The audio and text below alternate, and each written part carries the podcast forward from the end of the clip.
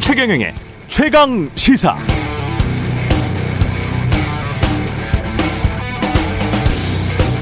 네, 정부가 34세 이하 청년빚 부담을 덜어준다는 최근 발표를 보면서 좀 의아했습니다. 금융위가 이 발표를 하기 전에 고용노동부는 반대로 윤석열 정부 5년간 노인 일자리 등으로 대표되는 직접 일자리는 축소하겠다고 했거든요. 영끌 투자, 코인 투자해서 빚 늘어난 청년들까지도 국민 세금으로 빚 부담은 덜어주면서 노인 일자리는 축소하겠다? 민간에서 최대한 일자리를 창출하겠다는 정부의 의도는 이해합니다. 그러나 이상한데요. 노인들을 받아줄 민간 일자리가 없어서 정부가 공공부문 일자리를 만들었던 건데 그건 축소하고 34세 이하 청년의 투자빚 부담을 덜어주는 걸 정부 말대로 따뜻한 마음으로 이해할 수 있는 국민이 얼마나 될까요? 이건 선택적 따뜻함 아닐까 의문이 생깁니다. 그럼 최소한 국민 일반을 납득시킬 명확한 기준을 제시해야 합니다. 정부가 어려움에 처한 자영업 또는 기업의 채무 부담을 덜어줄 수는 있습니다. 왜? 자영업이나 기업은 민간 고용을 책임지고 있고 자영업이나 기업들이 무더기 도산하면 거시 경제 자체가 흔들릴 수 있기 때문이죠. 그건 우리 사회가 합의를 한 겁니다. 그러나 채무 유예나 이자 부담의 완화 기준을 비투했을지도 모르는 나이 34세 이하 청년이라고 규정한다고요? 그러면서도 똑같이 국민 세금 들어가는 노동 노인들의 일자리는 축소한다? 이렇게 정한 기준은 뭔가요? 궁금합니다.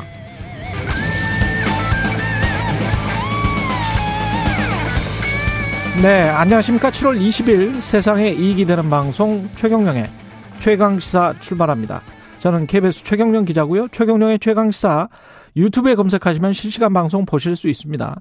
문자 자면은 짧은 문자 50원, 기본자 100원이 드는 샵 9730 또는 유튜브 무료 콩 어플 많은 이용 부탁드리고요. 오늘 인터뷰 대우조선 아, 하청업체 파업 사태 관련해서 권기섭 고용노동부 차관 그리고 강인석 전국 금속노조 거제 통영고성 조선 하청지회 부지회장과 각각 만나보겠습니다.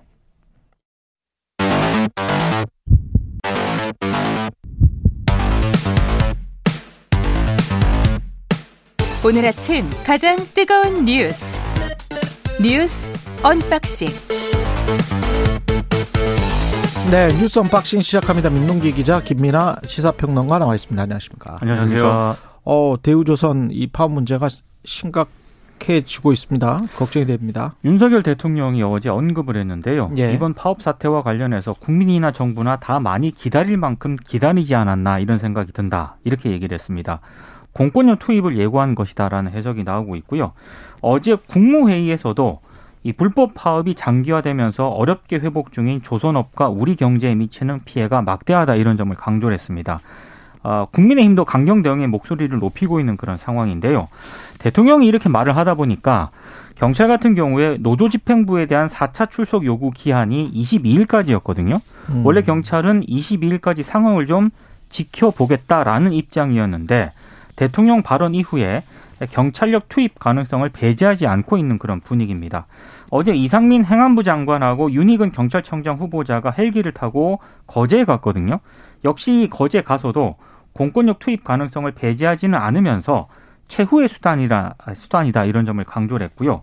금속노조는 윤 대통령 발언을 상당히 비판을 했고 그리고 현장에서 농성 중인 김형수 조선하천 지회장이 이상민 장관에게 언론에서 공권력 투입이 나오지 않도록 좀 시그널을 자제해달라 또 이렇게 요청을 하기도 했고요. 시민사회단체들도 좀 움직일 것 같습니다. 67개 시민노동 종교단체가 희망버스를 만들어서 오는 23일 경남 거제로 향할 예정입니다. 그 윤석열 대통령의 발언만 놓고 보면 이제 강경론에 힘이 실리는구나 이렇게 생각할 수 있는 그런 내용인데 근데 어제 좀 정부와 경찰이 움직인 내용을 보면 그러니까 마지노선은 정해놓고 그게 이제 22일, 23일 요 넘어가는 이 시점을 정해놓고 그 안에 풀기 위한 어떤 노력은 또 하는 것처럼 비춰져요. 그래서 장관이 직접 가기도 하고 예. 얘기도 하고 그다음에 뭐 메시지는 그랬습니다만 음. 농성을 풀면 정부가 최대한 이걸 해결할 수 있는 방안도 같이 마련해 보겠다라는 거였습니다만 그럼 노조 입장에서 보면은 뭐 뭘 믿고 농성을 풀겠느냐 뭐 이렇게 반응이 나오겠지만 어쨌든 그렇게 적극적으로 이제 움직이려고 하는 모습에는 또 문제 해결의 의지가 나름 있구나라는 부분도 있어요. 그러면 이게 양쪽의 갈림길처럼 보이지 않겠습니까? 이게 좀 문제 해결 노력이라는 걸 정부가 하는 척 하다가 결국 공권력 투입의 명분만 쌓고 그냥 뭐 문제 해결의 어떤 구체적인 내용은 없구나 뭐 이렇게 넘어갈 수도 있겠고 아니면 음. 공권력 투입까지도 얘기하는 좀 배수의 진을 쳐놓고 문제 해결을 그걸 명분으로 해서 하기 위한 어떤 그런 노력을 했구나 이렇게 두 가지 평가가 나뉠 수 있는 지점이 이제 열린 건데 최대한 이건 정부가 어 최대한 중재를 해서 푸는 방향으로 가야죠. 그리고 그렇게 해야 국민들이 볼 때도 아 그래도 정부가 경제 문제 그리고 또 지금 이제 아, 국민들이 좀 분열하고 서로 이제 좀 아, 불신하고 이런 문제를 이런 사회상을 좀 어 좀 해결할 수 있는 어떤 그런 역량을 보여주기 위한 노력 이런 것들을 정부가 하고 있구나 이렇게 느낄 수 있는 것이기 때문에 최대한 이제 해결할 수 있는 그런 내용들을 정부가 노력을 많이 해줬으면 좋겠습니다. 그 정부나 사측이 주장하는 불법 농성 네. 이 부분과 협상 이게 사실은 시점으로 보면은 따로따로 가는 게 아니고 지금 현재 동시 진행되고 있는 거잖아요. 그러니까 예. 협상의 진행 과정에 따라서 농성이 풀릴 수도 있는 것이고 뭐 이게 서로 간에 어떤 주고받는 형태가 지금 끊임없이 되고 있는 것 같아요. 그러니까 노동조합 입장에서는 농성을 그 협상 제대로 된 협상안을 가지고 그걸 어느 정도 받아들일 협상안을 내놓지 않으면 풀어버리면 그러면 음 당연히 사측에서는 더 이상 내줄 게 없기 때문에 내줄 필요가 없기 때문에 이걸 푼다면 이거는 협상 자체가 아주 좌절될 수밖에 없다. 그런 결과를 가져올 수밖에 없다. 그렇게 생각하는 같고. 이제 하청업체 그래서 연계가 서로 돼 있습니다. 예. 하청업체만으로는 음, 이 사태를 해결할 수 있는 교섭력이라고 하는 게 한계가 있기 때문에 그렇죠. 흔히 말하는 원청인 대우조선해양이 나서지 않으면은 예.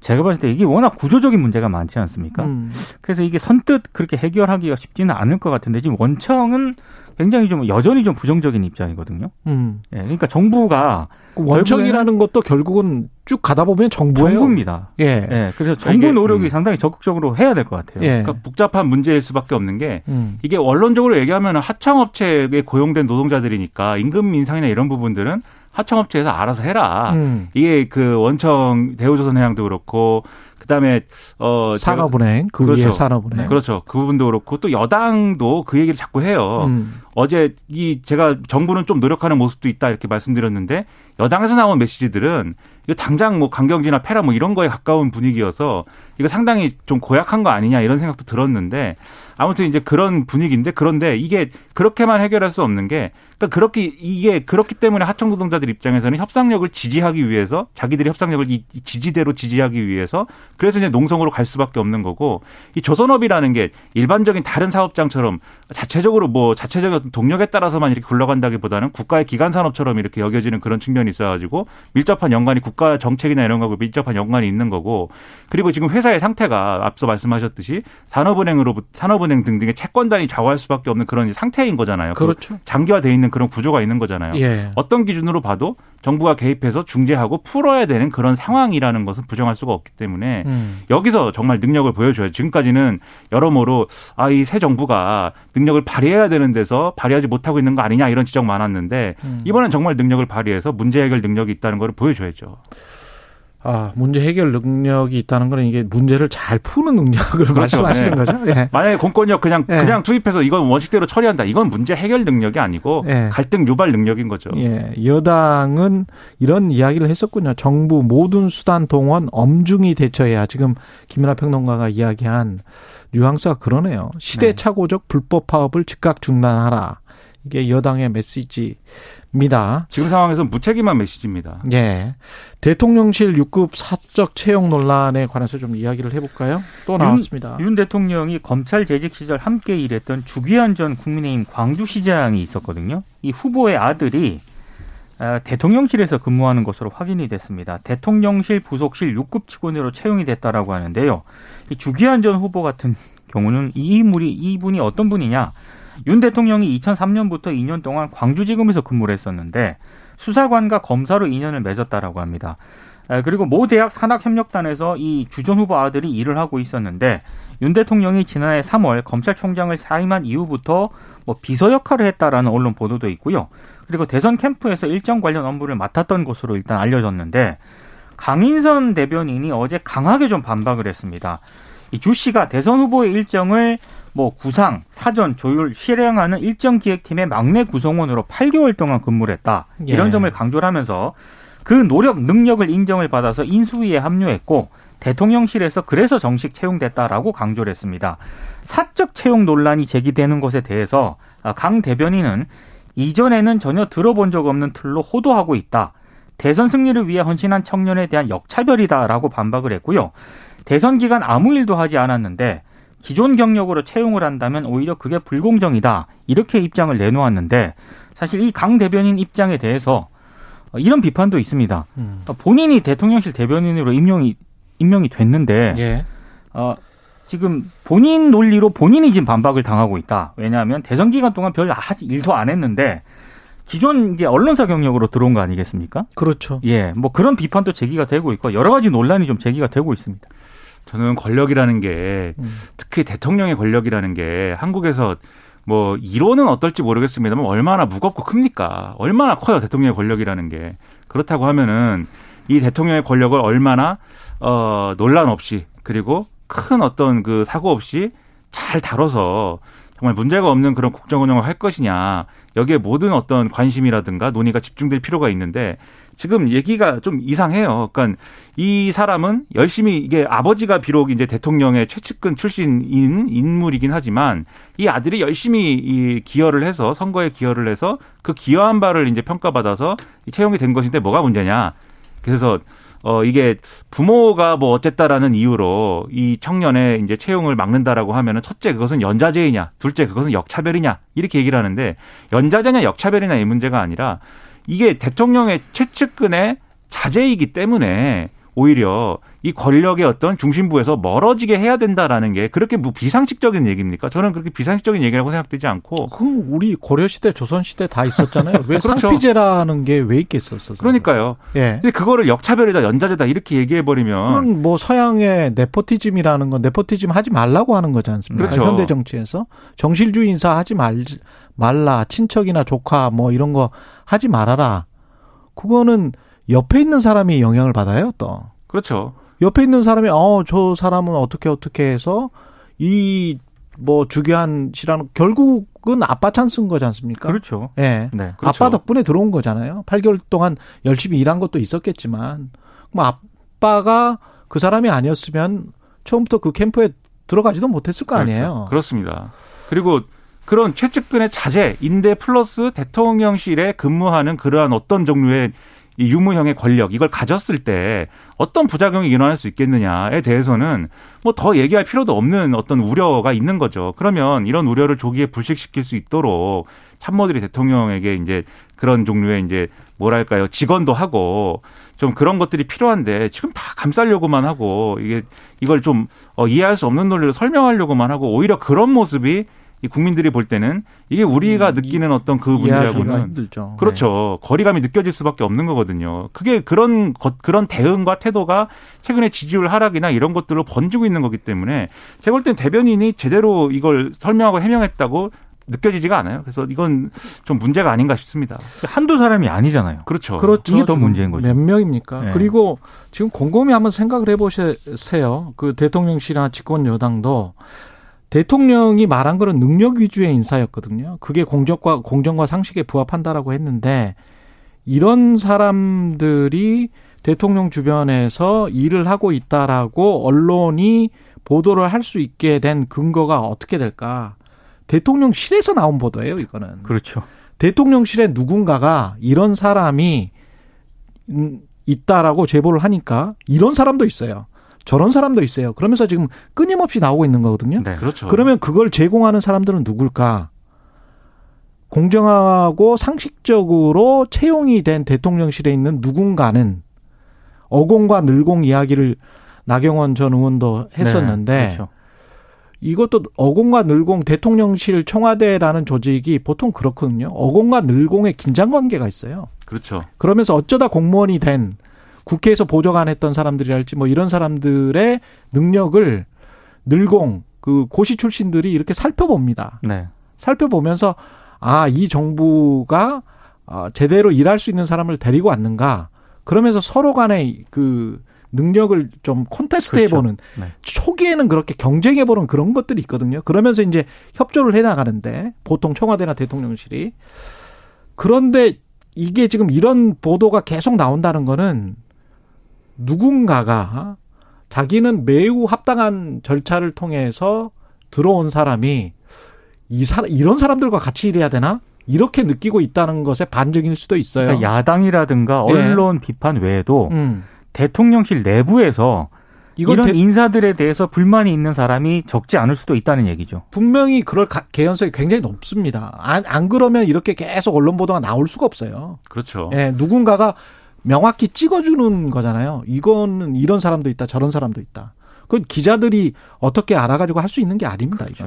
예. 그러니까 내부에서조차 이거는 부적절하다라는 얘기가 나온다라고 하는 것은 최소한의 어떤 우리의 상식적인 기준으로 봐서도 문제가 있다는 거 아니겠습니까? 그런데 그럼에도 불구하고 왜 대통령의 핵심 참모들 그리고 여당의 주요 인사들은 이것을 왜 감싸느냐? 정치적인 이해관계 때문일 수도 있겠지만 결국은 대통령이 가지고 있는 입장에 영향을 받는 거거든요. 그러니까 대통령도 이런 지적이 있다라고 하면 이게 그 사람들 나의 당선을 위해서 일한 사람들과의 어떤 의리라던가 그 사람들의 어떤 처, 이 처우나 이런 것들을 잘 챙겨줘야 되는 것도 물론 필요할 수 있겠지만 대통령이라는 자리는 외로워져야 되는 자리 아닙니까? 그렇죠. 그런 점에서 좀 이런 부분에 있어서는 조언을 직원을 좀 아, 들었으면 하는 그런 생각입니다. 네, 바이파크님은 선거 캠프에 그럼 아예 모르는 사람을 데리고 쓰나요? 자신과 편하게 호흡 맞출 수 있는 사람을 쓰는 거 아닌가요? 이런 말씀 해 주셨고요. 이순덕님은 공정한 절차를 거치지 않아 잡음이 많습니다. 이런 말씀을 해 주셨습니다. 예, 다음 소식은 미국 재무장관 옐런 재닛 옐런이 방한을 해서 friend sho, friend shoring이라고 이제 새로 단어를 만들어서 말들은 잘 만드는 것 같아요, 예, 말들을. 이야기를 강조했습니다. 언론들은 네. 윤석열 대통령하고 만난 그런 부분을 굉장히 강조를 했더라고요. 음. 어쨌든 만나가지고 세계적 인플레이션 문제를 풀기 위한 한미 양국의 노력을 윤 대통령이 강조를 했고요. 그리고 외환시장 안정을 위한 다양한 방식의 실질적인 협력 방안을 이 당국 간에 깊이 있게 논의해달라 이렇게 당부했다는 그런 내용들이 주로 보도가 되고 있습니다. 다만 관심을 모았던 한미 통합 스와프 문제는 일단 논의가 되지 않은 것으로 일단 보도가 되고 있습니다. 근데 옐런 장관이 그 오전에요 어제 LG화학 사업장을 찾았거든요. 이때 좀 발언들이 좀 유의미한 발언들이 좀 있습니다. 좀 주목해야 할 발언들이 있는데 중국과 관련해서 중국의 불공정한 질서를 위해 각 국가의 안보가 위협받는 것을 막고 자유롭고 안전한 무역 질서를 확립해서 시장이 도움받는 환경을 만들어야 한다. 그러면서 중국과 같은 독단적인 나라가 독점 지위를 확보하는 것을 막아야 한다. 이렇게 얘기를 했고요. 음. 또 러시아를 겨냥해서는 재생에너지를 의존하고 활용한다는 것은 푸틴이 독단적으로 활동할 행동할 수 있는 여지를 줄여줄 것이다. 그러면서 미국에 투자를 하면 제도를 강화해서 에너지 가격을 낮추고 탄소 배출을 줄여갈 수 있다. 이렇게 강조를 했습니다. 저는 이 옐런 장관이 온 이유가 이 얘기를 하려고 온게 아닐까 좀 이런 의심을 맞습니다. 하고 있고요. 그리고 말씀하신 것처럼 한미 friend shoring의 필요성을 강조를 했는데 음, friend는 친구고 shoring은 기업의 생산 시설을 구축하는 거잖아요. 그렇죠. 요거를 이제 강조를 했다는 것도 상당히 눈여겨볼 대목인 것 같습니다. 그러니까 shoring이라는 게 한동안 이게 생각해보면- 리쇼어링 그렇죠. 이야기를 우리가 그렇죠. 많이 했어요. 네, reshoring이라는 어, offshoring에 반대되는 리쇼어링 이야기를 많이 그렇죠. 했습니다. 예. 그 단순해서 얘기하면 이게 공장이 저렴한 인건비나 이런 거를 찾으러 밖으로 나간 거를 음. 다시 돌아오게 만들자 뭐 이런 거잖아요. 돌아오게 그렇습니다. 만드는 것에 대한 조건을 만드는 얘기잖아요. 리쇼어링 얘기가. 예. 근데 그거를 예를 들면은 우리나라 밖으로 나간 중국으로 나간 공장을 국내로 다시 들여오는 게 아니고 friend들에게 돌려준다. 그러니까 friend들끼리 shoring을 하는 것이다. 그렇죠. 라는 개념을 지금 얘기하고 있는 건데, 그러니까 말을 잘 만들어요. 근데 옐런 장관이 얘기한 그 두 가지 부분들, 그래서 LG 배터리 배터리 얘기잖아요. LG 배터리 첫 반도체 번째로. 얘기죠. 네. 네. 네. 그래서 배터리 반도체 이런 부분에 있어서 바이든 대통령이 방한했을 때랑 비슷한 이제 효과, 그래서 주장한 것이고, 그다음에 러시아를 겨냥한 재생에너지 문제, 러시아 가스나 이런 거에 음. 우리가 의존을 하는 부분이 있는데 과감하게 끊어내야 된다 뭐 이런 취재 얘기를 또 한 것 같아요. 네. 근데 이제 통화사업부 얘기는 언론마다 조금 해석은 다르긴 한 것 같은데 지금 민 기자님 말씀하신 대로 통화사업부 얘기를 직접 논의는 못했다라고 하는 반면 대통령은 발언을 했는데 제니드 언론이 어떤 말을 했는지는 지금 정확히 안 나오고 네, 있어요. 안 나옵니다. 그렇죠. 네. 이게 사- 양국의 상대적 통화 가치가 안정될 수 있도록 미국도 협력해 주기를 바란다라고 대통령이 말한 게 실질적으로는 음. 통화사업부에 대한 얘기처럼 보이거든요. 느껴지거든요. 그렇게 말을 했는데 제니드 앨런이 정확히 무슨 말을 했는지 그렇죠. 그 워딩이 아무데도 없습니다. 없습니다. 지금 예. 저도 막 찾아보고 있는데 외신에도 지금 없어요. 그래서, 그래서, 이게 궁금합니다. 그렇죠. 아, 드- 안 들어준 건지 음. 아니면 결국 근데 이거는 중앙은행이 하는 거니까 음. 얘기는 자제한 건데 뭐 이심전심 된 건지 앞으로 뭐 알게 되겠죠. 근데 성과가 있기를 바랍니다. 네. 일본에서는 제가 참고로 제닛 앨런이 한 발언을 알고 있는데 통화 사업에 관해서 제닛 앨런은 분명히 부정적이었습니다. 음. 일본에서는 그랬었고요. 몇 가지만 지적을 하면 외신에서 특히 미국 언론들은 friend shoring이라는 단어를 전혀 강조를 하고 있지 않고요. 재닛 네. 옐런의 특히 LG 공장 방문의 그 발언들 중에서 그 명백하게 확 그 부각시키고 있는 것들은 중국으로부터 어 모든 어떤 무역 체제를 재편하기 위해서 중국으로부터라는 것을 강조를 하고 있습니다. 음. 중국으로부터 벗어나기 위해서 음. 우리끼리 어떤 동맹끼리 잘해보자. 그래서 중국을 굉장히 강조를 여전히 하고 있다는 점. 근데 한국의 언론은 지금 중국을 거의 이야기를 안 하고, 안 하고 있고 있죠. friend shoring이라는 아주 애매모호한 추상적인 단어로 이야기를 하고 있다는 점. 두 번째는 지금까지 쭉 어, 이 friend shoring인지 중국으로부터 중국과의 갈등인지는 모르겠습니다만은 그 갈등을 통해서 가장 많이 혜택을 본 기업 나라들이 어딘지를 좀 따져봐야 돼요. 지난 2년 동안 코로나19 이후에 미국의 이런 정책으로 가장 혜택을 본 나라는 한국이 아닙니다. 음. 한국이 아니고 베트남이나 동유럽입니다. 그 베트남이나 동유럽이 왜 가장 큰 어, 혜택을 보는지는 그 나라의 발전 단계, 음. GDP 수준, 네. 그리고 사실은 싼 훨씬 더 싼 노동력이잖아요. 그렇죠. 우리보다. 그런 것들을 좀 염두에 두고 정부가 전략을 짰으면 좋겠습니다. 우리가 중국이나 베트남 같은 나라가 아니에요. 동유럽 같은 나라가 아니고 그렇죠. GDP가 3만 달러 1인당 3만 달러가 넘는 선진국이기 때문에 friend shoring을 한다고 해서 한국으로 friend shoring이 그러니까 미국의 음. 공장들이 들어오는지 베트남으로 가는지 에, 동유럽으로 가는지에 관해서는 그 이거는 경제 논리거든요. 그렇죠. 예. 그러니까 즉 friend 안에서의 경제 논리거든요. 미국이 미국이 중국 러시아와의 헤어질 결심을 우리한테 요구한 건 분명한데 예. 예. 그 대가로 friend shoring을 해주는 건지는 전혀 그거는 불분명하고 굉장히 이제 추상적인 것이고 네, 그렇죠. 알 수 없는 일이고 가능성도 낮아 보인다라는 말씀이죠. 그리고 구체적으로 하나 하나씩 들어가 보면 과연, 과연 우리가 뭘 먹을 수 있을지, 뭘 획득할 수 있을지에 관해서는 곰곰이 좀 따져보시기 바랍니다. 예. 여기까지밖에 못했네요. 뉴스 언박싱 민동기 기자 김민아 평론가였습니다. 고맙습니다. 고맙습니다. KBS 일라디오 최경영의 최강시사 듣고 계신 지금 시각 7시 43분입니다.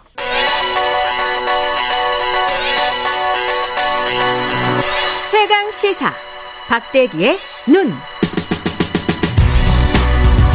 네. 최강시사 박대기의 눈 시간입니다. KBS 박대기 기자 나와 있습니다. 안녕하십니까? 네, 안녕하십니까. 예, 제니 델렌 미국 재무장관 아까 이야기를 했었는데, 네. 어, 일단 방문, 방한한 이유, 주목받는 이유를 어떻게 봐야 될까요? 단지 장관인데. 제니, 예, 예. 제니 앨런이 미국 재무장관인데요. 음. 어, 단지 한 명이 장관일 뿐 아니라 어떻게 보면 30년 동안 미국 민주당의 경제 정책을 상징하는 그런 인물이기도 합니다. 30년 동안. 예. 예. 왜냐하면 이제 어, 빌 클린턴 대통령 때부터 원- 그 백악관 경제 그 자문위원장을 했었거든요. 예. 그 다음에 이제 오바마 정부에서는 어, 연방준비제도 그 이사 이사회 의장, 예. 우리나라로 치면 한국은행 총재죠. 어, 와. 최초 여성 총재였었고요. 예. 그다음에 지금 재무장관을 하고 있는데 이런 식으로 이제 미국 민주당 계열 정부에서 이제 30년간 어, 경제 정책을 책임지는 그런 위치에 있었고요. 어, 그래서 이제 뭐 와서 이제 한마디 한마디에 대해서 좀 많이 주목을 하는 것 같습니다. 민주당의 경제 대통령이군요. 그렇죠. 예. 미국 민주당의. 네. 그 사실은 최경영의 최강 기사에서 이 한미 통화 수합을 꼭 해야 된다. 네. 그런 이야기를 많이 했었거든요. 한 달여 전부터. 근데 대통령이 그 뉘앙스 비슷한 이야기를 했습니다. 실제로 아, 네. 이번에 예. 예. 그래서 그 윤 대통령이 이제 옐런 장관 만나서 음. 양국의 상대적 통화 가치가 안정될 수 있도록 미국도 협력해 주기 바란다라고 했는데 음. 결국은 이제 환율 안정을 위해서 통화 스토프를 그렇죠. 넌지시 이제 암시라는 그런 말이었는데요. 예. 여기 대해서 이제 옐런 장관이 뭐 수락을 한다, 뭐 아니다 이런 말은 없었습니다. 다만 음. 이제 보도 자료가 발- 배포된 것은 음. 우리 측 보도 자료에 따르면 어 공급 장치를 외화 유동성 공급 장치를 실행할 수 있다는 인식을 공유하기로 했다. 인식을 공유하기로 했다. 예, 그런 좀 어려운 말로 되어 있습니다. 인식을 공유했다도 아니고 공유하기로 했다. 네, 그러니까 미국 측 보도 자료는 혹시 없습니까? 예, 저도 미국 측 보도 자료까지 확인을 하지는 못했는데요. 예. 결국은 이제 이런 이야기들을 조금 나누긴 했는데 예. 뭐 긍정적으로 검토해 보자 이런 말이 오가지 않았을까 그 추측만 되는 그런 상황입니다. 당장 뭐 통화 수합은 하지 않는다는 거네요. 예, 우리도 지금 뭐 환율이 1,300원, 달러당 1,300원이 그렇죠. 넘어갔기 때문에 상당히 답답한 그런 상황인데요. 답답하네요. 예. 사실 전 세계적으로 이렇게 달러화에 대, 대비한 각국의 통화가 평가절하되고 있는 상황이기 때문에 미국 입장에서는 우리나라만 이렇게 해주기도 어려운 그런 상황입니다. 음. 그래서 아마도 어, 여지는 남겼는데 예를 들어서 실제로 위기 상황이 벌어지게 되면은 좀 다른 식으로 행동할 수가 있는데 당장은 예. 좀 시행되기가 어려워 보이, 보이지 않나 이런 생각이 듭니다. 그럼 바, 바로 옆 나라 캐나다랑은 뭐 상시적으로 사실은 통화 수합을 하지 않았습니까? 네, 우리나라는 지금 캐나다랑 통화 스와프가 돼 있는 상태고요. 예. 무제한, 무기한 스와프가 돼 있기 때문에 예. 뭐 캐나다 달러 같은 경우에는 쉽게 구할 수가 있게 되는데요. 음. 네, 미국 달러는 좀 문턱이 높은 상황입니다. 음. 그 오전에는 이제 우리 기업 LG를 특이하게 또 재무부 장관이 LG를 갔어요. 예, 기업을 방문했어요. 네, 지난번 오바마 아 죄송합니다. 바이든, 바이든 대통령, 대통령. 방한 때부터 우리나라 기업부터 먼저 찾아가는 게 하나의 그 관례처럼 돼 버렸는데요. 이게 결국은 미국 유권자들한테 어필을 하려고 하는 그런 걸로 보입니다. 그렇죠. 네, 우리가 예. 이렇게 해외에 나가서 예, 글로벌 기업들한테 음. 물가 안정이라든지 기술 뭐 개발이라든지 이런 것들을 통해서 또 공장을 friend shoring 뭐 음. 그런 것들을 통해 가지고 노력하고 있다라는 것을 미국 유권자들한테 보여주려고 이렇게 하는 것 같고요. 예. 이번에 찾은 곳은 마곡에 있는 LG 사이언스 파크인데요. 여기서 LG 화학 쪽의 연구 시설을 둘러본 것으로 이제 전해지고 있습니다. 예. 이 배터리에 들어가는 양극재라든지 소재를 LG 화학에서 개발을 하고 있는데 어, 그런 것들을 둘러보고요. 어, 특히 이제 그 아까도 좀 언급을 해주셨지만은 음. 상당히 중국을 향해서 아주 센 발언들을 많이 내놨습니다. 센 발언들 많이 했어요. 예. 예. 그래서 이제 어 중국에 대해서는 중국이 그런 소재에 대한 독점적인 지위를 이용해서 어, 경제적인 침해를 한다든지 또는 그 정치적 영향력을 행사하는 것을 허락할 수 없다, 허용할 수 없다. 어, 그렇습니다. 음, 예. 이 발언이 제일 셌습니다. 네, 그런 예. 발언까지 하는 거 봐서는 또 하필 그 LG 쪽에 가서 좀 LG 입장에서 난처할 것 같기도 한데요. 어쨌든 LG도 중국이랑 많이 하는데. 어, 예, 사실은 좀 무역을. 말씀을 좀 드리자면은 이 배터리 소재라는 분야에서는 예. LG뿐 아니라 전 세계 모든 업체들이 중국에 많이 매달려 있는 상황입니다. 그렇죠. 이 배터리에 들어가게 되는 그 리튬 이온 배터리라고 보통 하잖아요. 예. 그 리튬의 산지는 호주라든지 딴 곳이 많이 있긴 한데 어. 근데 문제는 재련 과정입니다. 재련 과정. 네, 리튬을 채굴해서 쓸 수 있는 재료로 만드는 그런 재련 공장들이 대부분 중국에 예. 있습니다. 아. 이거는 이제 인건비도 싸고 환경 규제 좀 덜하기 때문에 그렇죠. 다 예. 중국으로 가게 되고요. 그래서 전 세계 리튬의 65% 정도가 중국에서 이제 이렇게 재련돼 생산되고 있고 코발트는 70% 정도라고 합니다. 뭐 그렇기 때문에 우리나라뿐 아니라 어떤 나라라도 배터리를 만들려면은 중국산 원재료 없이 안 되는 그런 상황이 있기 때문에 심지어는 미국이라도. 예, 맞, 맞습니다. 그렇기 때문에 어, 좀 곤란한 점이 있고요. 다만 미국이 이런 식으로 friend shoring이라든지 음.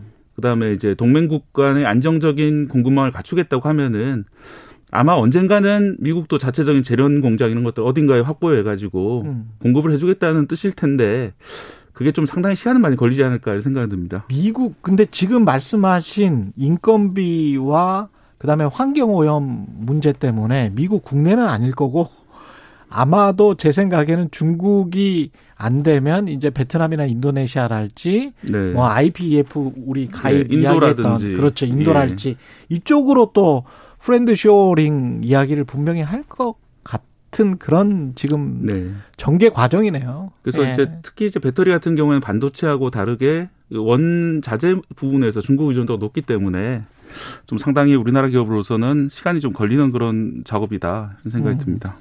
이게 장기적으로 보면 미국이 중국에 대한 의존도 자기들뿐만이 아니고 동맹국들도 장기적으로는 좀 의존도에서 벗어나자. 네.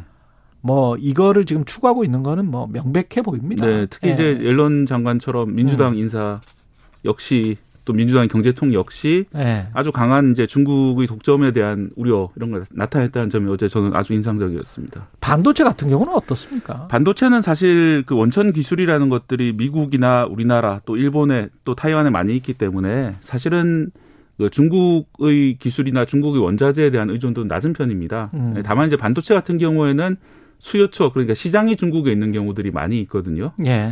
어, 물론 이제 중국 입장에서는 우리나라 반도체를 쓰지 않으면 자기들이 제품 생산이 안 되기 때문에 반도체 입장에서는 그렇게 중국이 그 뭔가 갑질이나 이렇게 하긴 어려운 그런 구조인데요. 어. 다만 이제 사드 배치 관련된 어떤 중국의 보복이나 이런 것들을 보면은 반도체가 아니라 다른 품목을 가지고 어 예를 들어서 유통이라든지 또 문화 쪽이라든지 이런 쪽을 가지고 보복을 할 가능성이 있기 때문에 뭐 중국과의 관계는 좋게 가져가는 것이 좋지 않을까 이렇게 생각하는 게 업계 쪽 분위기입니다. 그렇죠. 업계 쪽 분위기는 그렇고. 근데 미국은 장기적으로는 그렇게 추구를 하는 것 같- 같지만 네. 또 단기적으로 봤을 때는 제가 외신들 보니까 류허라고 그 경제 부총리 있잖아요. 네. 예, 중국에 예. 화상 통화를 했더라고요. 7월 5일인가 6일에 네. 그저 제니 넬런과 예. 그러면서 서로 간의 그 관세랄지 이런 것 좀 중국이 낮춰줄 수 있느냐고 요청을 했고 제니 넬런도 뭐 그거는 자기들 인플레이션 문제도 있고 그러니까 네. 그거는 또 상호 협력하는 그런 분위기가 지금 조성이 돼 버렸거든요. 예. 그러니까 단기적으로는 인플레이션이나 이런 것 때문에 중국이랑 또 손을 안 잡을래야 안 잡을 수가 없는 상황이에요. 장기적으로 보면 물론 이제 네. 조금 조금씩 중국으로부터 벗어나려고 하는 거는 맞지만 그게 이제 외교라든지 또 현재의 우크라이나 전쟁이라든지 예. 또 러시아의 대러시아 포위망이라든지 이런 여러 가지 그런 변수들 때문에 그때그때 외교적으로 좀 다른 식으로 이제 반응을 하는 것 같습니다. 그렇죠. 거기다가 이제 러시아의 그 우크라이나 침공이 있었고 그러면서 이제 우리가 아주 고약하게 중국과 미국 사이에 끼어 있는 그런 형국이란 말이죠.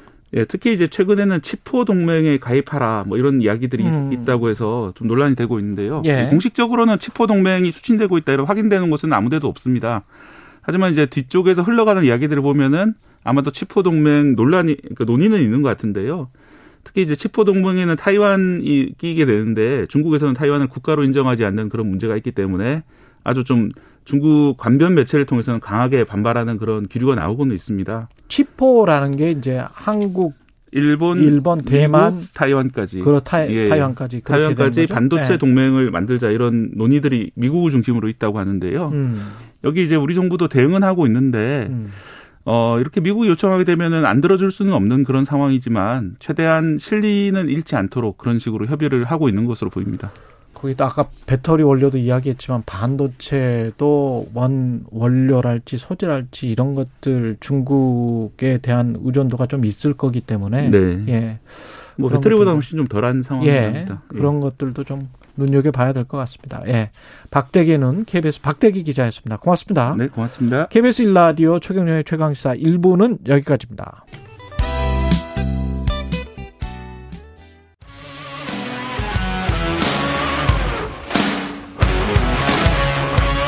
오늘 하루 이슈의 중심 최경영의 최강 시사. 국민이나 정부가 다 많이 기다릴 만큼 기다리지 않았나. 어제 윤석열 대통령이 대우조선해양 하청업체의 장기 파업에 대해서 한 말입니다. 파업이 오늘로 49일째. 대통령실은 공권력 투입 가능성까지 거론하면서 노조를 압박하고 있지만 하청 노조 역시 물러날 수 없다는 입장인데요. 양측의 입장을 각각 들어보겠습니다. 먼저 고용노동부 공기섭 차관 연결돼 있습니다. 안녕하세요, 차관님. 네, 안녕하세요. 예, 지금 당장 경찰이 투입되거나 그런 일은 없죠? 뭐 현재는 교섭이 진행 중에 있기 때문에 예. 교섭을 통해서 자율적인 어, 대화 타협을 통해서 어, 원만히 해결되는 것이 원칙이라고 생각하고 어, 음, 교섭 주선에 최선을 다하고 있고요. 다만 이 문제 이제 뭐 공권력 투입 관련된 문제는 결국은 불법 점거 농성이 문제이기 때문에 그 농성 자체를 가 되면 뭐 여러 가지 협상과 대화는 계속 될 수가 있는 것이기 때문에 그 부분에 대해서는 어, 어쨌든 계속 저희가 불법 점거 농성을 해제해 달라는 요청을 하고 있습니다. 아, 그러니까 농성 자체는 풀어도 교섭은 계속 할 수 있는 것 아니냐. 그렇, 그렇죠. 그, 그것도 할 수 있고, 그 다음에 말씀드린 대로 지금 뭐 공권력 투입의 문제는 불법 점거 농성이 문제이기 때문에 예. 그 부분에 대해서만 음, 해결이 되면 사실은 뭐 협상이 훨씬 더 좀 밀도 있고 심도 있게 될 수도 있는 상황이기 때문에 어, 그 부분을 계속 지도를 하고 있습니다. 그 대통령이 기다릴 만큼 기다렸다 이런 말씀을 하면서 사실은 노사정의 이제 정 정부 입장은 항상 중립과 중재 역할 아니었습니까? 그래서 네네. 그 정부가 약간 회사 쪽으로 기우는 것 같은 그런 뉘앙스도 받고 그래서요. 약간 우려가 되는데 어떻게 생각하세요? 어 사실은 노사 그 법 테두리 내에서 예. 어 원래 노사 협상이라는 게 법 테두리 내에서 노사의 어떤 자율적인 에, 협상은 100% 보장이 되는 것이고 법 음. 테두리 내에서의 노동 삼권이라는 건 100% 보장이 되는 것이죠.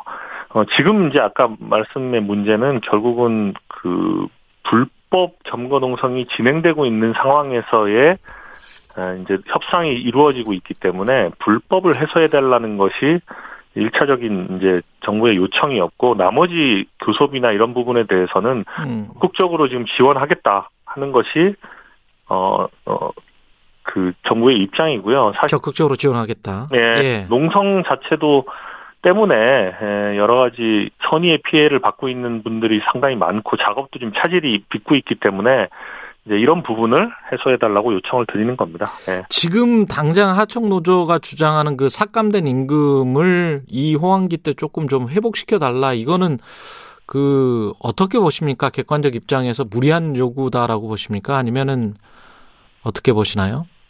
그러니까 원상 회복 이란 단순히 이제 원상 회복에 음. 한 어제 뭐 협상도 진행이 되고 있지만은 차이는 있는 것 같아요. 그 협- 원상 회복이라는 음, 것에 대한 의미에 대한 차이는 있는 것 같고요. 아, 보면은 어, 원상 회복의 뜻이 가장 호황기에 음, 수준을 회복시켜 달라는 것인데 뭐 아시다시피 그 수년간 조선업계가 불황이 계속되지 않습니까? 최근에 경기 회복된 게 얼마 되지 않고요. 예, 그다음에 인상률 자체도 이제 요구하는 상황은 한 30% 정도 되는데 음, 비노조 어, 원들, 비노조 원들의 임금 인상률 자체는 지금 한 자릿수에 불과한 상황이고 예, 그 다음에 이제 말씀드린 대로 그 불법 점거 농성 때문에 이제 다른 좀 선의의 피해자들도 지금 발생하고 있는 상황 등을 음, 감안해서 이제 이 원상 회복에 대한 것을 봐야 될 것 같고요. 사실 어 우리가 어떤 무리한 요구냐 벌써 어떤 요구 상황이 적정한 요구였다면 벌써 음. 협상에서 타결되지 않았을까 싶어요. 그래서 어 서로가 입장이 있겠지만 어느 정도는 양쪽 다 좀 기대 수준을 낮추면서 어 여러 어 경제에 미치는 효과라든지 예, 그런 걸 생각해서 어, 좀 적정한 선에서 어 좀 타협을 을 이끌어 줬으면 하고 지금 요청을 드리고 있습니다. 아, 그렇군요. 이게 근데 하청 업체 노사가 이게 서로가 당사자가 돼야 되는데 하청 노동자들이 지금 대우조선 해양에 요구를 하고 있는 거지 않습니까? 네네. 이렇게 될 수밖에 없는 구조가 있나요? 그 아, 물론 그 원청이 음. 이제 원청이 뭐 우리나라의 이제 산업 구조 자체가 원청이 이제 하청에 미치는 영향력이 큰 것은 사실이지만 예. 어쨌든 간에 에, 지금 현재 노사 협상의 당사자는 하청 업체 노사인 것은 분명하고요. 그 다음에 그거에 관계된 뭐 여러 가지 원청 음, 회사라든지 아니면은 어, 대우조선 해양의 이제 직영 노조라든지 다 이해 관계자들은 또 정부도 마찬가지지만 모든 각자의 역할에서 이, 이 협상이 원만히 타결되도록 하기 위한 고민을 하고 노력을 하고 있는 것도 사실이기 때문에 어, 조금 더 어, 협상에 에, 아까 말씀드린 대로 어떤 좀 어, 전반적인 상황에 대한 객관적 인식을 가지고 어, 임한다면 충분히 뭐 여러 가지 협조도 이끌어낼 수 있고 타결도 될 수 있을 거라고 그렇게 생각을 하고 있습니다. 근데 지금 말씀하신 대로 뭐 원청 업체가 당사자는 아니지만 이제까지 어떤 우리의 구조를 보면 하청 업체와 교섭을 해도 하청 업체는 뭐 계약서를 그렇게 쓰자마자 뭐 폐업을 해버린다든가 그런 식으로 이제 사실상 인력사무소 역할밖에 안 했던 게 하청업체 아닙니까? 뭐 인력사무소 역할을 했다는 그렇게 이제 모든 것을 다 일반화시킬 수는 없고요. 말씀하신 예. 대로 말씀드린 대로 원청이 그렇다고 해서 하청의 문제를 100%다 해결해 줄거나 개런티 할 수도 없는 것이고 음. 이제 하청 노사의 문제이고 말씀드린 대로 여러 가지 이해관계 당사자들이 있기 때문에 그런 부분에서 각자의 이제 노력이나 할 수 있는 부분들을 할, 한다면 이제 그걸로 이제 된다고 보고요. 지금 현재 사실은 뭐 하청업체 노사의 문제이기 때문에 뭐 다른 이해관계자들이 뭐 의무나 법적인 책임을 갖고 움직이는 건 아니라서 모든 것을 다 개런티하라고 또 얘기할 수도 없는 상황이라고 볼 수가 있겠습니다. 지금 특히 그 조그마한 0.3평 그 철창 안에서 지금 시위 농성을 하고 계신 분이 있잖아요. 네. 180cm나 되던데 그 이렇게 격렬하게 이렇게 이렇게 살 수는 없다라고 이 인터뷰도 했더라고요. 근데 이제 이렇게 격렬하게 싸움, 어, 투쟁 또는 뭐 협상 이런 것을 할 수밖에 없을 정도로 노동자들이 내몰린 거 아닌가요? 지금 상황이? 그, 뭐, 그 부분에 대해서는 뭐 충분히 이제 여러 가지 공감을 하는 부분이 있고요. 예. 근데 이제 조선업계가 상당히 또 불황이었지 않습니까? 예. 불황, 불황이었고, 어, 최근에 와서 이제 수주나 일감들이 올라온 음, 상황이기 때문에 제가 볼 때는 뭐 장기적으로 물론 그 전에 가장 호황일 때 수준을 금방 해서 보장받을 수는 없겠지만 조금 사정이 나아지면 말씀드린 대로 뭐 여러 가지 근로 조건이나 이런 것들은 해결할 수 있는 상황이라고 보고요.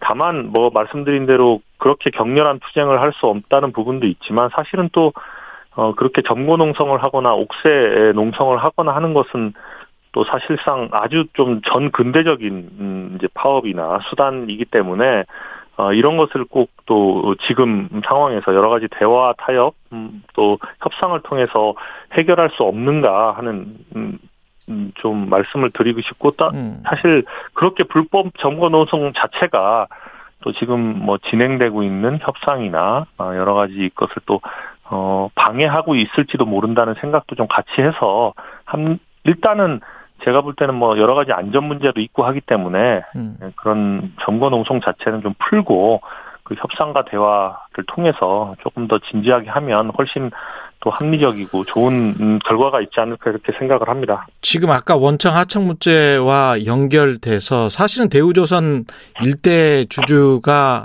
산업은행이지 않습니까? 그러면 정부 지분이 100%이기 때문에 사실상 정부라고 할 수 있고 그렇게 되면 이번 타결 같은 경우도 정부가 ESG 차원에서라도 어떤 원청과 하청과의 관계에 관해서 조금 좀 전향적으로 뭔가 어, 계약서에 관련 내용을 써 넣는달지 원청의 어떤 책임 같은 부분들을 조금 광범위하게 해석할 수 있는 방향은 없을까요? 우선 그 뭐 산업은행 이런 이제 대우조선 해양이라는 회사가 예. 국적으로 저희가 15년 이후에 한 7조 원의 공적 자금 투입이 이미 돼 있는 회사고 예. 그다음에 이제 장기 불황 때문에 굉장히 경영난으로 어려웠지 않습니까? 예. 그러니까 이제 경영 정상화를 위해서 여러 가지 노력을 해야 되는 지금 상황인데 이제 노사 갈등이 생길 때마다 산업은행이나 뭐 이 정부가 계속 또 이런 부분에 대한 음, 요구를 계속 모든 걸 다 할 수는 없는 상황이고 말씀하신 대로 제가 앞서 말씀드린 대로 어쨌든 뭐 정부든 뭐 산업은행이든 음, 대우조선해양이든 대우조선해양의 예, 근로자든 어, 그 하청 노사를 제외한 모든 이해관계 당사자들이 지금 어, 조기에 협상이 타결되고 또 원만한 협상 타결을 위해서 다 고민을 하고 있고 노력을 하고 있는 상황이기 때문에 음. 그러한 그렇다고 해서 또 말씀드린 대로 여러 가지 또 제약이 있는 것도 사실인 거고요. 그 제약 범위 내에서 조금 더 어, 합리적이고 현명한 생각을 한다면 어, 제가 볼 때는 음, 말씀드린 대로 꼭 무슨 계약서에 쓰고 하는 문제가 아니라 지금은 다 그걸 위해 노력을 하고 있고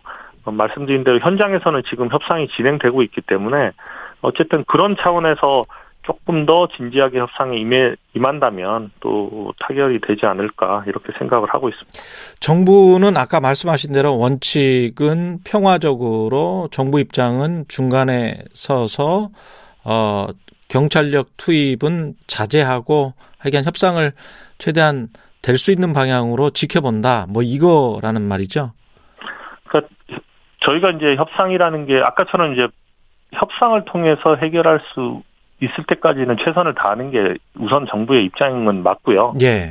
예, 이제 말, 말씀드린 대로 협상이 으로 해결할 수가 없는 상황이 왔을 때는 이제 여러 가지 다른 수단을 그때 고려하는 거 아니겠습니까? 그래서 우선은 지금은 협상이 진행되고 있기 때문에 예. 일단 은 협상에 최선을 다할 생각이고 그럼에도 불구하고 어쨌든 뭐 공권력 투입이나 다른 문제는 결국 불법 정보 농성과 관련된 부분이기 때문에 어, 그것은 조금 더 어, 조기에 좀 음, 해제를 어, 요청을 다시 한번 드리는. 음. 네. 알겠습니다. 어떤 입장인지 충분히 그 뜻은 전달된 것 같고요. 고용노동부의 공기섭 차관이었습니다. 고맙습니다. 네. 공정, 공익, 그리고 균형.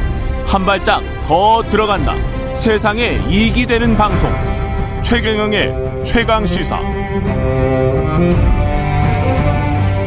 네, 이어서 하청 노조 측 이야기 먼저 들어보겠습니다. 아, 하청 노조 측 이야기를 들어보겠습니다.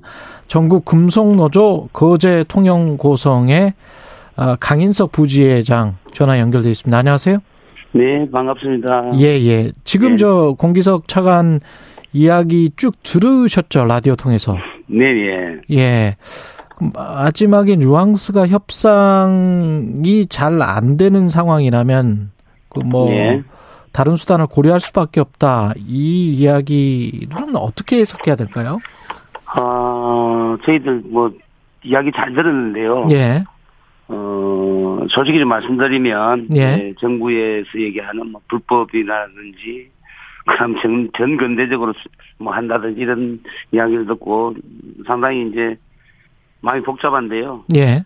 어, 저희들 입장은 뭐 처음부터 지금까지 원칙을 지키고 있는 것은 대화를 통해서 이 문제를 풀겠다 이것은 변함이 없고 뭐 오늘도 11시에 지금 현재 고스- 교섭이 재개될 예정이거든요. 예. 음, 그렇기 때문에 어, 그런 입장을 음, 저희들이 잘 지키고 나, 지켜 나가고 있기 때문에 어, 향후에 뭐 교섭이나 이런 문제는 잘 될 것으로 저희들이 예상하고 있습니다. 예. 정근대적 파업 수단을 동원했다라는 말씀에 관해서는 어떻게 생각하십니까? 어, 사실 뭐 전근대적인 투쟁 방법, 뭐 극렬하다 이런 표현을 쓰셨는데, 예. 어, 속이, 솔직히 지금 마음이 굉장히 안 좋습니다. 안 좋은데, 왜냐하면, 이게 전근대적일 수밖에 없는, 이런 방법을, 어, 저희들이 쓸 수밖에 없는 것에 대해서는, 어, 정부나, 어, 어제 뭐 노동부 장관도 오셨긴 했지만, 예. 이런 원인에 대해서는 전혀 그 이야기되지 않고 있기 때문에 어 오히려 그런 것에 좀 정부가 중심에 좀 두고 좀 살펴봐야 되는데 그렇지 않고 이제 이 투쟁 방법에만 국한해서 뭐 전 근대적이다 뭐 극렬하다 이렇게 쓰는 건 전혀 맞지 않고요. 음. 그동안에 하청 노동자들이 겪어왔던 뭐 세rum이나 차별에 비하면 저는 이 정도는 어 수위가 굉장히 낮은 거라고 저는 보거든요. 예. 그래서 어, 좀 더 정부가 우리 지금 전수하청 노동자들의 어떤 임금이나 근로 조건 이런 것들을 좀 면밀하게 좀 어, 좀 파악을 하고 난 이후에 그런 표현 써야 되지 않겠느냐 이렇게 싶습니다. 우리 청취자들도 잘 모르시는 분들이 많을 거거든요. 대다수가 잘 모를 텐데, 그러, 이렇게 싸울 수밖에 없는 조건, 이제까지 네. 조건은 어땠습니까? 좀 구체적으로 말씀해 주십시오. 어, 제가 이제 우리 조선소를 표현하는 것 중에 생지옥이라고 표현을 합니다. 생지옥. 예, 예, 생지옥이라고 표현하는데, 이 생지옥이라고 표현할 수 있는 것은, 어, 하청 노동자들이 그동안에 임금 차별, 고용 차별, 인간 차별 등 해서, 어, 많은 차별들을 그 현장에서 받고 있습니다. 그리고 이 노동 강도도 잘 아시겠지만, 우리가 조선 하, 조선 하청 노동자뿐만 아니라 조선소에 일하는 노동자들이 어 상당히 많은 사람들이 산업재해에 대해서 죽고 가잖아요. 예. 그리고 어 전소 일이라고 하는 것이 굉장히 위험한 일이기도 하지만 어 요즘 같은 이 여름에는 그 철판 온도가 뭐 40도, 50도, 심지어는 뭐 용접하시는 분들은 뭐 천도 용접하는 그 용접기를 들고 작업하기 때문에 예. 어 굉장히 힘든 속에서 일을 하거든요. 그렇죠. 예, 이렇게 일을 하는 데 비해서 우리 노동자들의 처우라고 하는 것은 어 굉장히 낮기 때문에 음. 어 사람이 실제 뭐 이렇게 정상적으로 예, 노동하기는 쉽지 않은 곳이라서 저희가 이제 생족이다 이렇게 표현을 하고 있습니다. 임금이 30%나 깎였다. 아까 차관 이야기는 호황기 때 제일 잘 받았을 때 임금이랑 네, 예. 비교를 한 것이다. 이렇게 이야기를 했잖아요. 네, 예. 예. 어떻게 들으셨어요? 그 이- 저희들이 이제 2014년부터 그 작년까지 이제 임금 삭감된 상황을 쭉 보면요. 예. 어, 뭐, 정부에서 이- 이야기하시는 호황기라고 하는 그 시점에서부터 시작해서 2016년, 2018년, 2021년까지 어, 계속적으로 임금 하락이 있었거든요. 예. 어, 근데 호황기 임금을 달라는 것이 아니라 실제로 이제 어, 3, 4년 전에도 임금이 계속 삭감되고 있기, 있었기 때문에 예. 뭐 총금액으로 보면 30%긴 하고요. 예. 근데 이 30%가 어, 호황기로부터 지금까지만 얘기하는 것이 아니고 계속적으로 어, 지금 임금 삭감이 되고 있고 음. 그리고 어, 현재는 이제 주 52시간 되면서 어, 어, 잔업이나 어떤 특권 이런 것들이 굉장히 많이 줄었습니다. 음. 그러다 보니까 어, 실질적인 임금이라고 하는 것이 계속 삭감되어 왔다 이렇게 저희들은 판단하고 있고 음. 그리고 저희들 이번에 이제 임금 30%를 요구했지만 여전히 저희들이 30% 인상을 요구하는 것이 아니고 어 지난주부터 진행된 교섭 과정에서 저희들이 30% 인상을 요구했다가 20% 예. 10% 이렇게 점차적으로 우리 요구안을 줄여왔습니다. 아, 지금은 그러면 10%예요?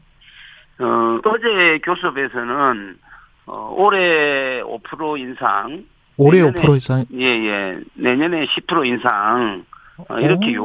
요구를 한 바가 있고, 여전히 지금 30% 인상을 요구하고 있는 것처럼 이렇게 호도돼서는 안 된다고 생각이 듭니다. 올해 5% 인상, 내년에 10% 인상. 아까 예, 그러면 예. 차관이 이야기한 비노조원 한 자릿수 인상과 올해 같은 경우는 뭐 똑같네요. 예, 거의 비슷하다고 보시면 될 것 같고요. 음.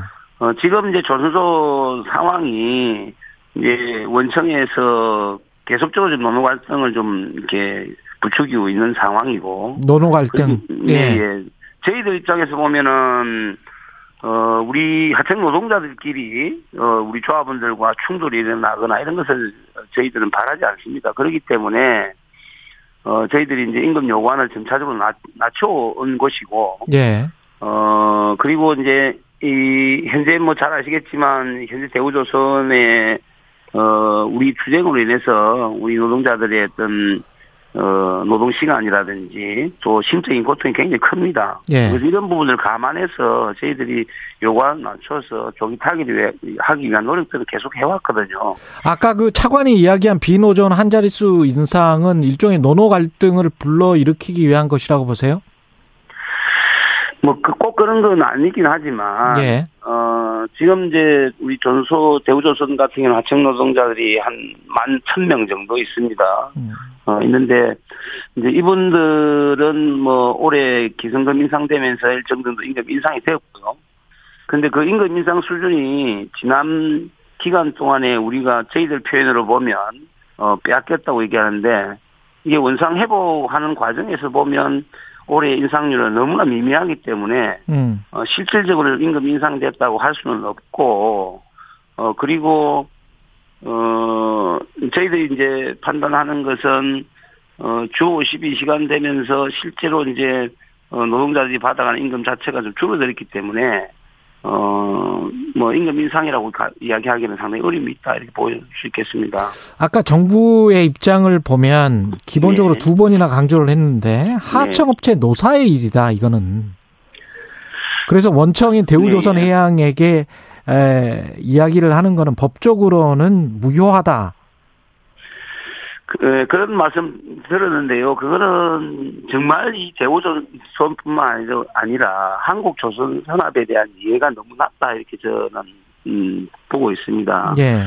어, 왜냐하면 어 그- 금방 뭐 말씀을 좀 드렸긴 했지만 어 저희 대우조선의 경우에는 어 협력업체 그다음에 원, 원 대우조선 해양 원청 예. 그다음 산업은행 이런 구조로 되어 있습니다. 그렇죠. 어, 실제 이제 원청의 경우에는 우리 협력사에 대해서, 어, 겉으로는 이제 뭐 기성금이라는 이름으로, 어, 지급이 되고 있긴 하지만, 어, 업무 부분, 업무 지시라든지, 그리고 하청 노동자들에 대한 작업복 안전화, 뭐 작업 도구, 그 다음에, 어, 업무 시간, 이런 모든 것을, 어, 원청이 통제하고 있다고 저희들은 보고 있고, 실제로 이제 그런 일들이 많고요. 예. 그렇기 때문에 어 협력사가에서 뭔가 독자적으로 할 수 있는 음 것은 별로 없다 저희들은 판단하고 있습니다. 실제로는 네. 작업 현장에서는 원청이 다 통제하고 있으면서 원청 마음대로 하면서 네, 예. 음, 그래서 그런 상황이기 때문에 어, 법적 기준으로 뭐 어, 협력사 별도, 원청 별도 이렇게 구분되어 있는 것은 맞지 않고요. 이번 교섭 과정에서도 드러났지만 실제로 이제 우리 협력사에서 어, 임금이나 근로 조건, 노동조합 인증과 관련해서는 어, 사실은 이제 독자적인 판단을 할 수 있는 것은 굉장히 제한적입니다. 그럼에도 불구하고 어, 뭐 사측을 어, 구분해서 협력사 하청 노동자들은 어, 협력업체와의 어, 교섭을 중심으로 해야 된다. 혹은 그것만으로 해야 된다고 하는 것은 현대 존수 특성상 그건 불가능하기도 하고 이치에 맞지 않다 저희들 보고 있습니다. 그리고 아까 차관이 주장한 건 농성은 풀어도 교섭은 네. 계속 할 수 있는 것 아니냐. 그러니까 농성을 먼저 풀고 불법 네. 농성을 풀면 교섭도 더 잘 진행될 것이다라는 그 뉘앙스였거든요. 어떻게 보세요? 그 저희들은 정반대의 생각을 가지고 있고요. 예. 예, 많은 국민들이 지금 우리 유치한 부재장이나 어, 공농성하고 있는 분들에 대한 걱정이 많은데요. 음. 저희들이 그렇게 선택할 수밖에 없었던 이유에 대해서 좀 관심을 좀 가져주시면 좋겠어요. 음. 저희들이 6월 7일부터 전면 파업을 진행했는데 6월 22일 그 지금 정권 농성하기 전 어, 약 한 보름 동안에 어, 대우조선 원청 관리자들이 저희들 농성장을 침탈하거나 그리고 폭력적으로 진압하고 그 다음에 폭언을 쓰고 이런 과정들이 어, 일상적으로 벌어졌습니다. 이제 그런 과정 속에서 어, 우리 어, 하청 노동자들과의 갈등 이런 것들을 계속 만들어 왔기 때문에 음. 저희들은 어 사실은 전격적으로 판단한 거죠. 우리가 노동자들과의 어떤 충돌 이런 것들을 피하기 위해서 불가피하게 어 지금 현재 어 농성하고 있는 그곳으로 저희들이 피신할 수밖에 없었고 어 노동 활동을 제소할 수밖에 없었기 때문에 그런 이 판단을 한 것뿐이거든요. 그래서 이 부분에 대해서 좀 더 관심을 좀 가져주셨으면 좋겠습니다. 근데 이게 대통령까지 국민이나 정부가 다 많이 기다릴 만큼 기다리지 않았나 이렇게 발언을 했고 네. 경찰도 지금 뭐뭐 수백 명밖에 되지는 않습니다만 일단 대기를 하고 있는데 그 상황 자체는 어떻게 보십니까? 어, 저는 윤석열 대통령께 좀 드리고 싶은 이야기가 예. 저희들이야말로 기다릴 만큼 기다렸다고 생각합니다. 우리 하청 노동자들이 어, 겪고 있는 어떤 서름이나 차별이나 이런 것은 더 이상 있어서는 안 되겠다 이런 거고요. 지금 뭐 대우조선뿐만 아니고 지금 대형 조선소 5개 조선소가 있긴 하지만 이 하청 노동자들의 임금이나 노동 조건은 거의 같다고 볼 수 있거든요. 예. 그래서 더 이상 이 하청 노동자들이 어 뭐 인내의 한계는 저는 도달했다 생각하고 이게 이제 폭발 직전에 와 있다 이렇게 좀 보고요. 특히나 이제 어 인력난 문제가 다 아시다시피 인력난 문제 심각할 정도입니다. 저희들이 늘 주장하는 것이 어 예전에는 뭐 수주 절벽이라고 했지만 지금은 거의 생산 절벽에 와 있는 상황이거든요. 예. 이제 이런 것에 대한 진단 없이 어, 윤 대통령이 그렇게 얘기하는 것은 맞지 않고 저희들이 공권력 투입에 관련된 저희들 나름대로 준비는 하고 있긴 하지만 어, 저희들이 이렇게 살 수 없지 않겠습니까라고 하는 것은 차라리 저희들이 어떤 극한적인 상황이 와도 어, 우리는 그것에 대해서 어, 공권력이 투입되고 저희 침탈된다 하더라도 우리는 끝까지 저항할 수밖에 없지 않느냐 어, 이렇게 생각을 하고 있습니다. 공권력이 투입되는 것에 관해서 준비를 하고 계신다고 했는데 공권력이 만약에 투입됐다면 어떤 사태가 일어날이라고 보십니까? 뭐 요즘 이제 많은 분들이 지금 제2의 용산 참사 이런 이야기를 하시던데요. 실제로 이게 전소의 지금 농성장은 어, 고공이기도 하고 또 어, 제, 이렇게 유치한 부재장 같은 경우는 굉장히 위험한 상황에 있는 거거든요. 예. 이제 그런 상황에서 공권력 충 만약에 이, 이 투입이 될 경우에는 어 일곱 명에 있는 분들의 생명을 담보하기가 굉장히 어려운 조건입니다. 그래서 어 현재 공권력이 투입된다 하더라도 어 그 부분까지 만약 하게 되면 불상사가 생길 수밖에 없다고 보고 있거든요.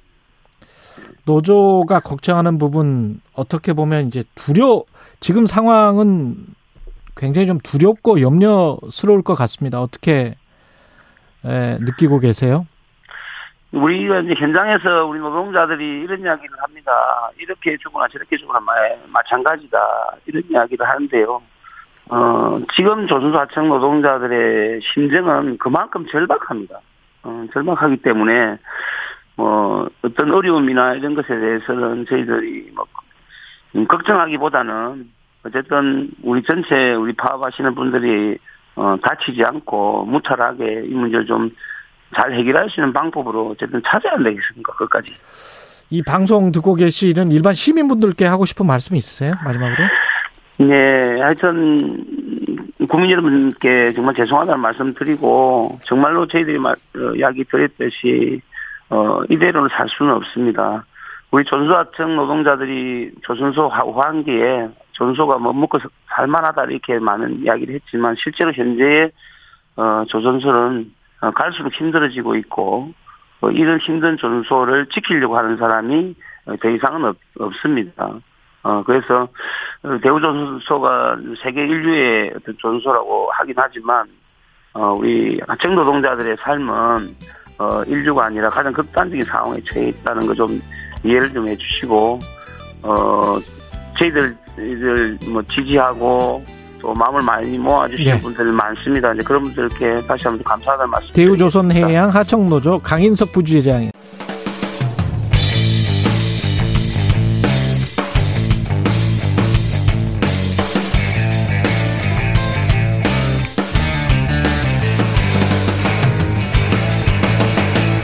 최경영의 최강 시사.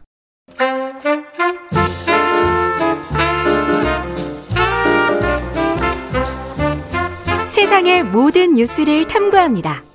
김준일의 뉴스 탐구 생활. 네, 화제가 되는 이슈를 깊이 있게 파헤쳐보는 뉴스 탐구 생활. 세상 모든 것이 궁금한 남자 김준일 뉴스톱 대표 나와 계십니다. 안녕하십니까? 안녕하세요. 예, 오늘의 탐구 주제는 뭡니까? 예, 우리가 뭐 국내도 현안이 많고 뭐 예. 있지만은 또 세계가 어떻게 돌아가는지 좀 알아야 될 거 아니에요. 그렇습니다. 우리 최경영 진행자 또 뉴욕 예. 타임스 영어 영어 원문으로 맨날 보시고 그런다고. 뉴욕 타임스만 보는 게 아닙니다. 예. 워싱턴 포스트, 월스트리트 저널, 파이낸셜 타임즈, 이코노미스트 다 보고 있습니다. 주변에서는 진짜 읽는 거 맞아? 약간 재수 없다 뭐 이런 얘기도 하시더라고요.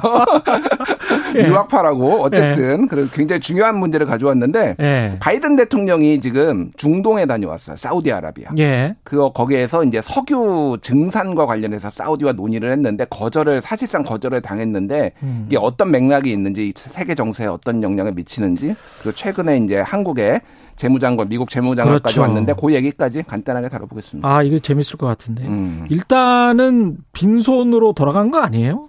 빈손으로 갔다가?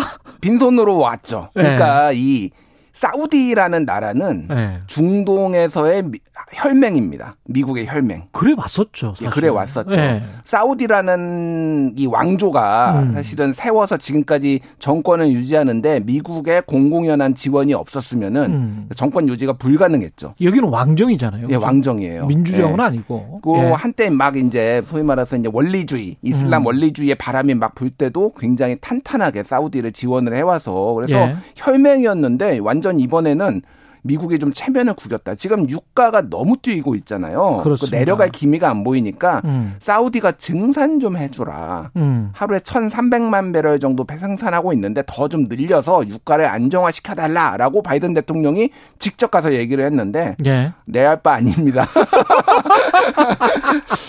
제가 네. 정확하게는 이렇게 네. 얘기했어요. 무하마드 빌 살만 사우디 왕세자. 여기가 네. 이제 실질적으로 대통령이나 마찬가지거든요. 왕세자가. 왕세자가 예. 되게 많아요. 왕세 자가 거기는. 근데 그 근데 중에서 이 중에서 이제 이 사람이 왕 될 사람이죠? 예, 예, 예. 그런데 한마디로 얘기를 하면은 내가 결정할 문제가 아니고 오펙에서 결정할 문제다. 물론 오펙의 구- 와- 그뭐 이렇게 최고는 어. 이제 사우디가 강력하게 얘기를 하면은 그렇죠. 그래 이래요. 예. 예전에 그래서 음. 이제 70년대 뭐 석유 파동 1차, 2차 있고 그랬잖아요. 예. 그때도 사실상 이 사우디가 다 주도를 해가지고 그런 음. 것들이 있었고 80년대 우리나라가 막 삼저 호황으로 있을 때 엄청나게 증산했었거든요. 음. 그때도 사우디가 사실상 그 증산에다 주도를 했거든요. 그렇죠. 뭐 예. 그런 부분에 있어서 어쨌든 사우디가 맏형이니까 오펙에 가서 얘기해가지고 증산 좀 해달라고 그랬는데 됐거든 못하거든 이렇게 거절당한 거예요. 거기다가 이제 뭐 그 가기 전에 사실은 인권 문제가 있는데 가는 게 맞느냐 그러면서 미국 언론이 굉장히 비판을 했는데 가서 또 인권 문제에 관해서 또 굴하지 않고 바이든이 이야기를 몇 마디 했어요. 그렇죠. 몇 마디 했어. 예. 예. 그러니까 이 2018년에 음. 카슈크지 암살 사건이 있었는데 예. 바이든 후보가 강력하게 이거를 그 당시에 비판을 하고 어. 이거를 쟁점화를 했어요. 예. 한마디로 얘기를 하면은 언론인입니다. 그러니까 사우디 출신의 비판적 언론인 카슈크지가 암살을 당했는데 이 배우의 이 무하마드 왕세자가 왜냐면 사우디 왕가를 비판을 했거든요. 음. 그 있는 거 아니냐 이렇게 해서 사실상 굉장히 껄끄러워지는 상황이에요.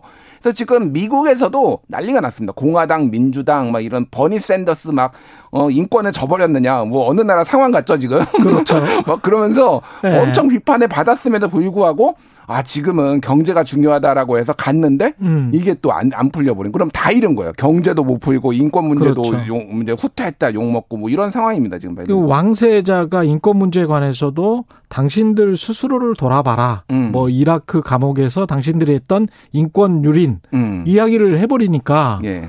꽤 난감하게 돼버리고 굉장히 난감하죠. 그 증상과 관련해서도 그 인플레이션과 관련해서도 아주 난감한 이야기를 해버렸잖아요, 이 왕세자가. 예, 그렇죠. 그러니까 지금 이렇게 유가가 뛰는 이유 중에 하나가 예. 그 소위 말하는 탄소 중립. 왜 그렇죠. 이제 저 서방 세계가 주도를 하고 있죠. 주로 이제 사실- 2050년까지 어떻게 예, 하겠다. 이제 탄소 중립을 예. 이제 하는 거 그거와 관련해서 사실은 첫 번째 타겟은 사실은 석탄입니다. 그렇죠. 석탄이 가장 많은 이산화탄소를 배출을 해요. 음. 그 다음에 석유, 그 다음에 뭐 천연가스 뭐 이 순서인데 어찌됐든 이 서, 석유도 약간의 비난의 화살이 있었거든요. 그렇죠. 예. 예, 예. 그러니까 그거에 대해서 불편한 심정을 감추지 않았어요. 너희들이 그래서 어. 이런 화석 연료 안 쓴다고 해놔서 다 줄여놓고는 지금 와가지고 이렇게 하는 게 말이 되느냐 이렇게 하면서 원인이 거기에 있다 또 그렇게 얘기해서 그 인플레이션의 원인은 서방이 주도한 음. 친환경 정책에 있다, 탄소 중립 정책에 있다. 그렇죠. 그렇게 이제 얘기를 하니까 뭐 사실 관계 여부를 떠나서 바이든 대통령이 그 이제 늘려달라고 왔는데 거기에서 면전에 대고 이렇게 했다라는 거는 두 나라가 얼마나 지금 갈등 관계에 있는지 이게 대놓고 드러났다 이렇게 볼 수가 있을 것 같아요. 난감하네. 예. 예. 그 여기에 지금 중동에서 키인 나라가 사우디, 그다음에 이란, 이스라엘 뭐 이렇게 되지 않습니까? 음. 그렇죠. 이란은 어떻게 되는 겁니까, 지금? 이란은 쉽게 얘기를 하면은 지금 핵무장 북한하고 비슷해요. 예. 지금 핵무장 상황이고 예. 미국의 구상은 지금 중동판 나토를 만드는 거예요. 아. 그래서 중동판 나토. 그래서 여기에 예. 사우디하고 이스라엘의 핵심 국가로 넣는 겁니다. 이스라엘을 예, 예. 그래서 이번에 그거를 논의도 같이 하려고 그랬어요. 어. 그러니까 이란이 핵무기를 만드니까 이, 이란이 마치 나토의 러시아 같은 국가로 이제 성정을 해놓고 그래서 어. 너희들 싸우지 말고 이게 음. 중요하니까 하려고 했는데 요거가 논의가 안 됐습니다.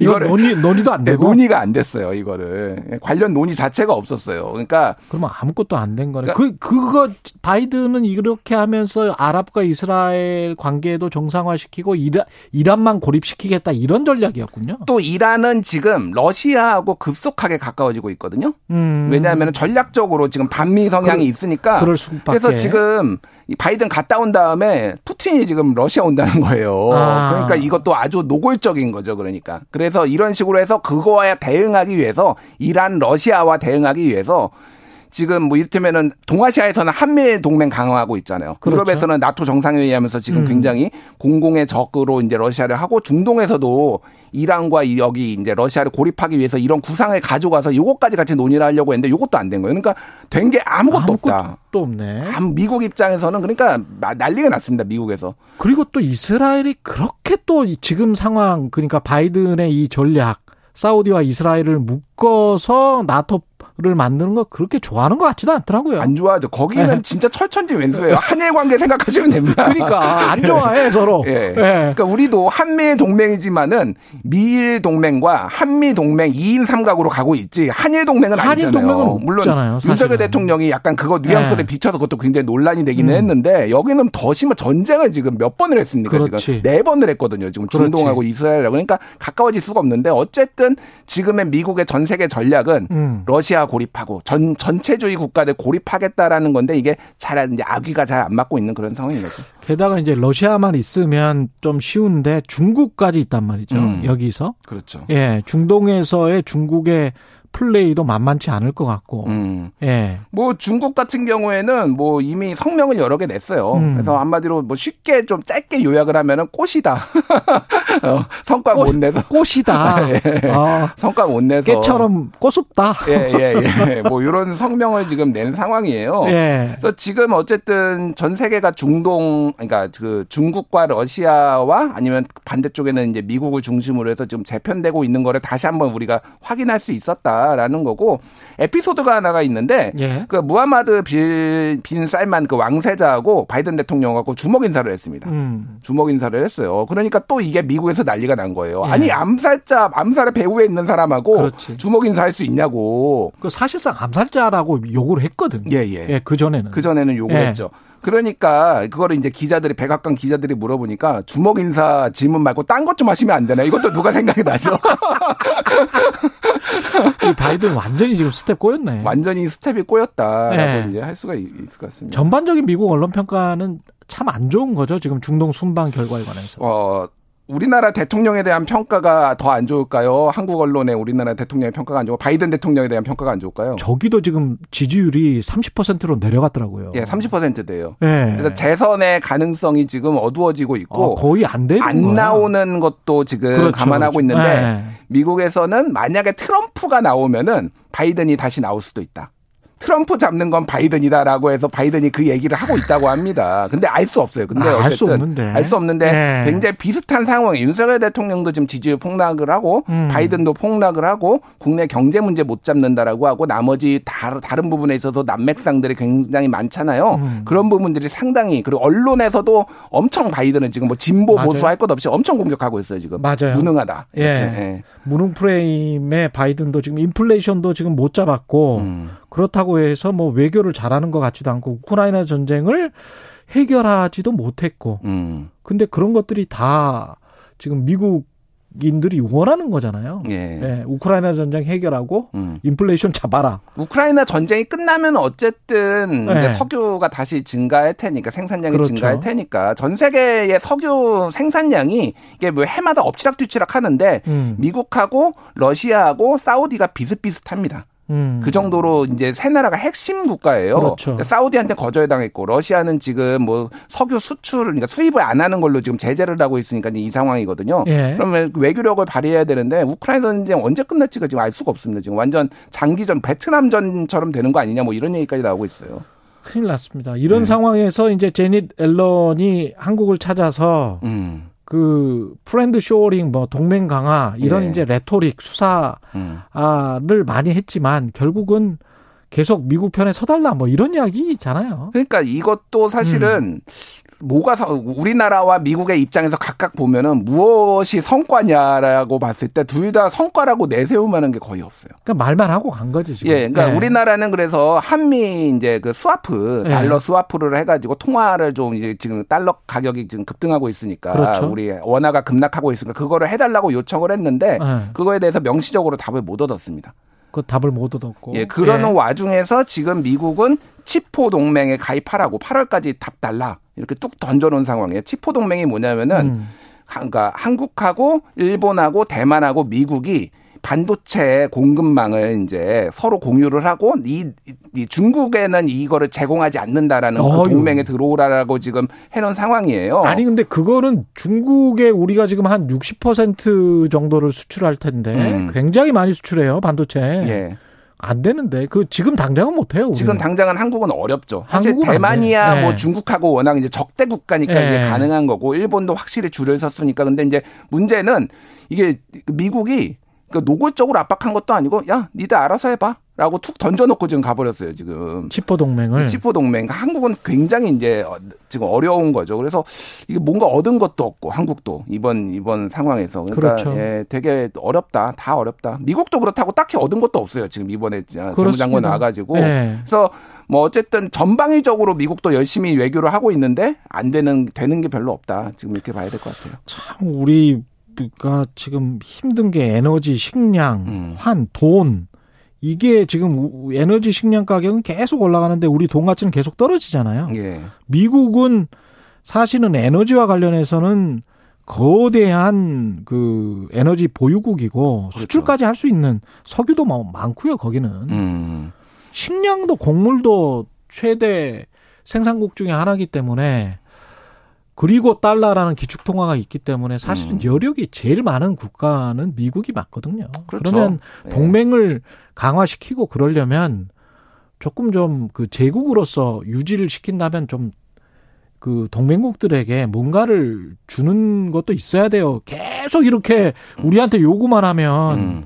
friend가 아니에요. 칩4 동맹 들어오면은 한미 스와프 해줄게. 저는 이런 시그널로 솔직히 읽었거든요. 그러니까 예, 예. friend면은 서로 주고받는 게 있어야지. 이거는 뭐 학교에서 계속 뺏기만 하면 그거는 friend라고 합니까? 일진인가요?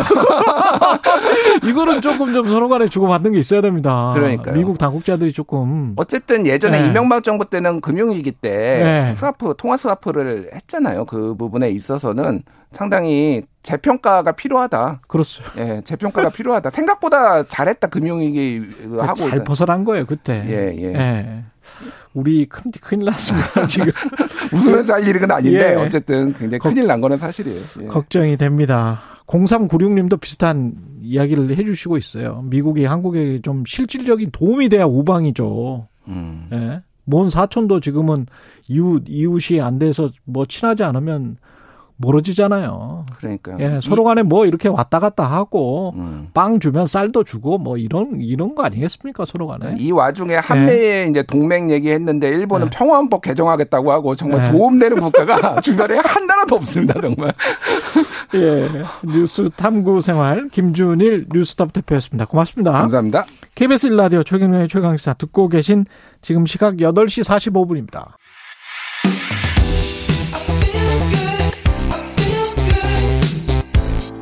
세상에 이익이 되는 방송 최경영의 최강 시사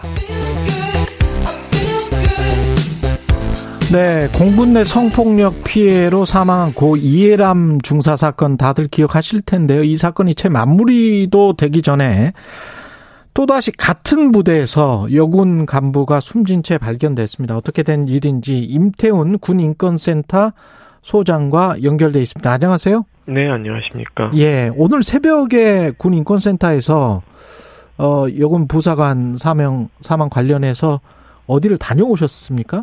음, 새벽이 아니고 어제 저희가 어제? 유가족의 요청에 따라서 예, 예. 어, 급하게 서산에 있는 20 전투 비행단을 아, 사망 사건 현장에 그 에, 현장 검진 그 현, 현장 감식에 감식 참여. 감식에 에, 참여를 했습니다. 입회를 했고요. 예. 어, 4시 50분경에 이제 이- 들어갔고요. 예. 어, 이 감식반이 현장을 진입을 시작을 필두로 해서 그러니까 이건 군사 경찰입니다. 예. 어, 그 충남 경찰청 감식반도 들어갔고요. 예. 그리고 군 검사 예. 그리고 서산지청의 검사 예. 그리고 군인권 보호관 소속 조사관 음, 그리고 유가족 어, 저희가 들어갔 들어갔죠. 음. 예, 그래서 어, 통상적으로 이 이제 변사 사건에 에, 관할은 우리가 이제 일반적으로 지금 7월 1일부터 법률이 바뀌었는 걸로 알고 있지 않습니까? 예. 어, 변사 사건에 대한 수사는 여전히 군사 경찰이 가지고 있습니다. 여전히 7월 1일부터 바뀌었는데 바뀌었는데 일반 경찰이 하기로 했는데 변사 예.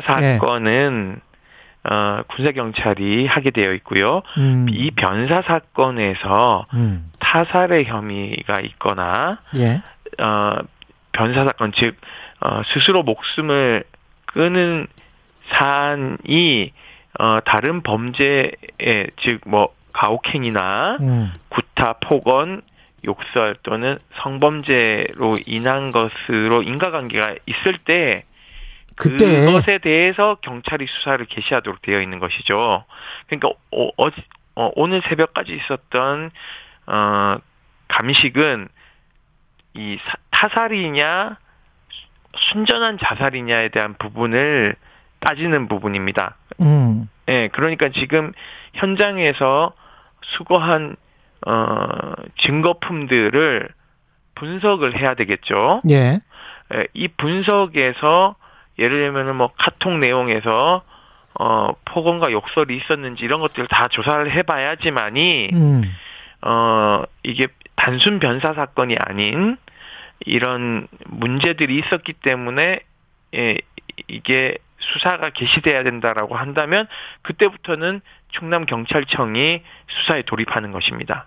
그러면 그 분석은 누가 합니까? 사전 그 분석이라고 할수 있는 분석은요. 예. 통상적으로 국방부 안에 있는 우리 이제 드라마 같은 거 보면은 음. 국과수라는 데가 또 국방부 안에도 있습니다. 예.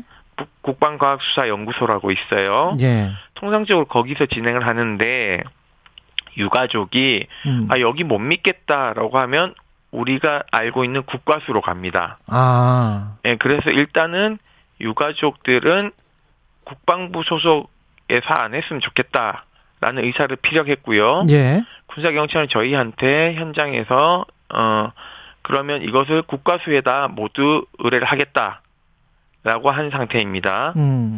그리고 디지털 포렌식이라는 걸 합니다. 예. 핸드폰과 컴퓨터 등등에 대해서 하는데 그것은 유가족이 입회를 해야지 진행이 가능합니다. 음. 그래서 그 시기는 아직 정해지지 않은 상황입니다. 지금 뭐 예단은 할 수 없겠죠.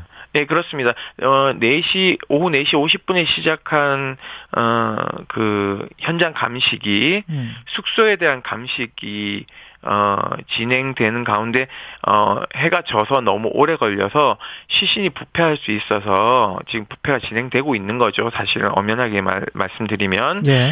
어, 그, 검시, 즉, 이제, 어, 검사가 지휘해서 외관을 보는 거죠.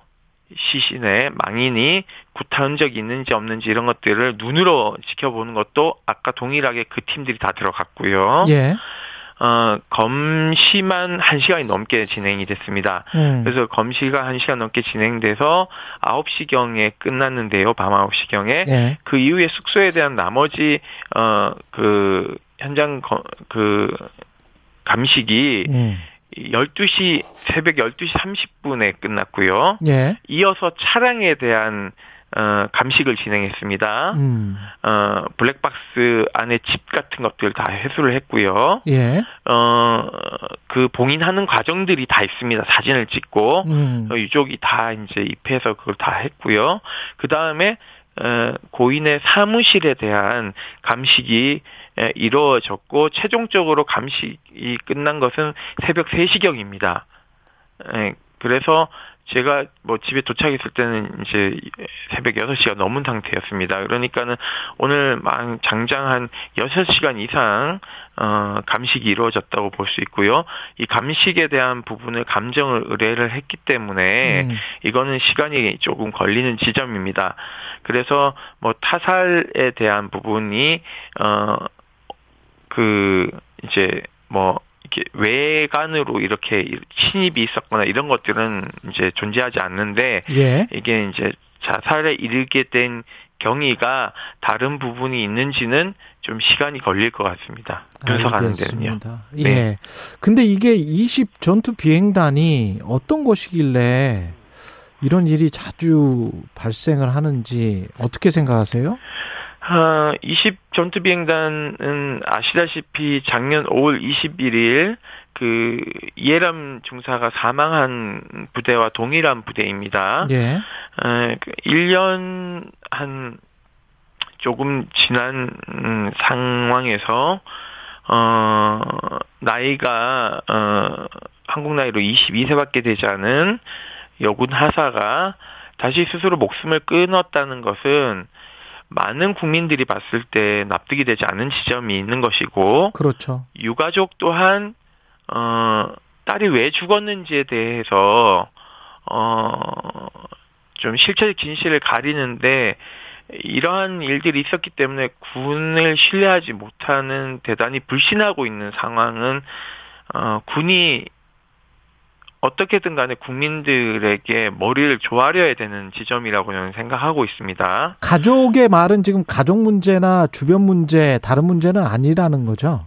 음, 가족은 굉장히 이 사안에 대해서 지금 못 받아들이는 상황입니다. 못 받아들이는. 예, 네. 뭐 예를 들면은 어뭐 개인의 어떤 그런 뭐 자살 암시나라던가 이런 것들이 있었으면은 가족들도 뭐 이렇게 눈치를 챘겠죠. 예. 어 전혀 뭐 그런 것을 받아들이지 못하는 음. 어, 상황이었습니다. 뭐 어머니 같은 경우에는 어 거의 뭐물한 모금 드시지 않으면서 계속 우, 울고 쓰러지시고 하셔가지고 음. 주변 사람들 굉장히 뭐 안타깝게 했고 어 친인척들도 굉장히 많은 분들이 오셨는데 어 그런 것들을 전혀 알 수가 없었다. 그리고 무엇보다 중요한 것은 어 고 이해람 중사와 같은 군사 하- 고등학교를 다녔다는 것입니다. 아, 같은 3년 학교? 동안 그냥 네. 갑자기 여군으로 이제 가서 음. 어 힘들은 게 아니라 음. 군사고등학교는 군대가 거의 비슷합니다. 그렇죠. 그렇, 기 때문에 3년 동안 열심히 어 그 군사고등학교에서 잘 졸업을 해서 임관을 한 것이 아닙니까? 예. 그러니까는 이것을 더 나- 받아들일 수 없는 상황인 것이죠. 음. 예, 그러니까 이 저는 뭐 망인에게 뭐 책임을 묻기보다는 음. 결국 군 당국이 이런 관리를 제대로 못했고 사망한 장소도 부대 밖이 아닌 부대 안 숙소지 않습니까? 그렇죠. 군인 아파트이기 때문에 음. 이러한 것들에 대한 뭐 진실 규명이 좀 제대로 이루어져야 되지 않을까라는 생각이 들고요. 예. 무엇보다도 작년 이제 그 사망한 군인이 100명이 넘습니다. 음. 재작년이 한 60 몇 명 정도였는데요. 예. 어, 한 해 동안 이제 두 배로 급증했던 원인에 대한 부분도 군이 해명해야 될 지점이라고 생각을 하고 있습니다. 그리고 어제 뭐 그 전투기 뭐 F 35 KF-21. 예, 예, 예, 이렇게 그거 관련해서도 윤석열 대통령이 뭐 이렇게 되게 축하할 일이다라고 음. 얘기를 하시는데 물론 축하할 일입니다. 어, 하지만 어, 그 당일날 어, 여군이 사망하지 않았습니까? 음. 그렇다면은 그러한 축하한다라는 말미에 윤석열 대통령께서 어, 우리 군이 어, 아, 이렇게 안타까운 죽음이 있어서 오늘 이런 축하해야 될 일에 좀 마음이 무겁다라는 그렇- 말씀을 한마디는 해줬으면 좋았을 텐데 음. 대통령 측근들이 뭘 어떻게 대통령에 보고하는지 참 저는 한심할 따름입니다. 예. 임태훈 군인권센터 소장이었습니다. 고맙습니다. 네, 감사합니다. 예. KBS 1라디오 최경령의 최강 시사였습니다.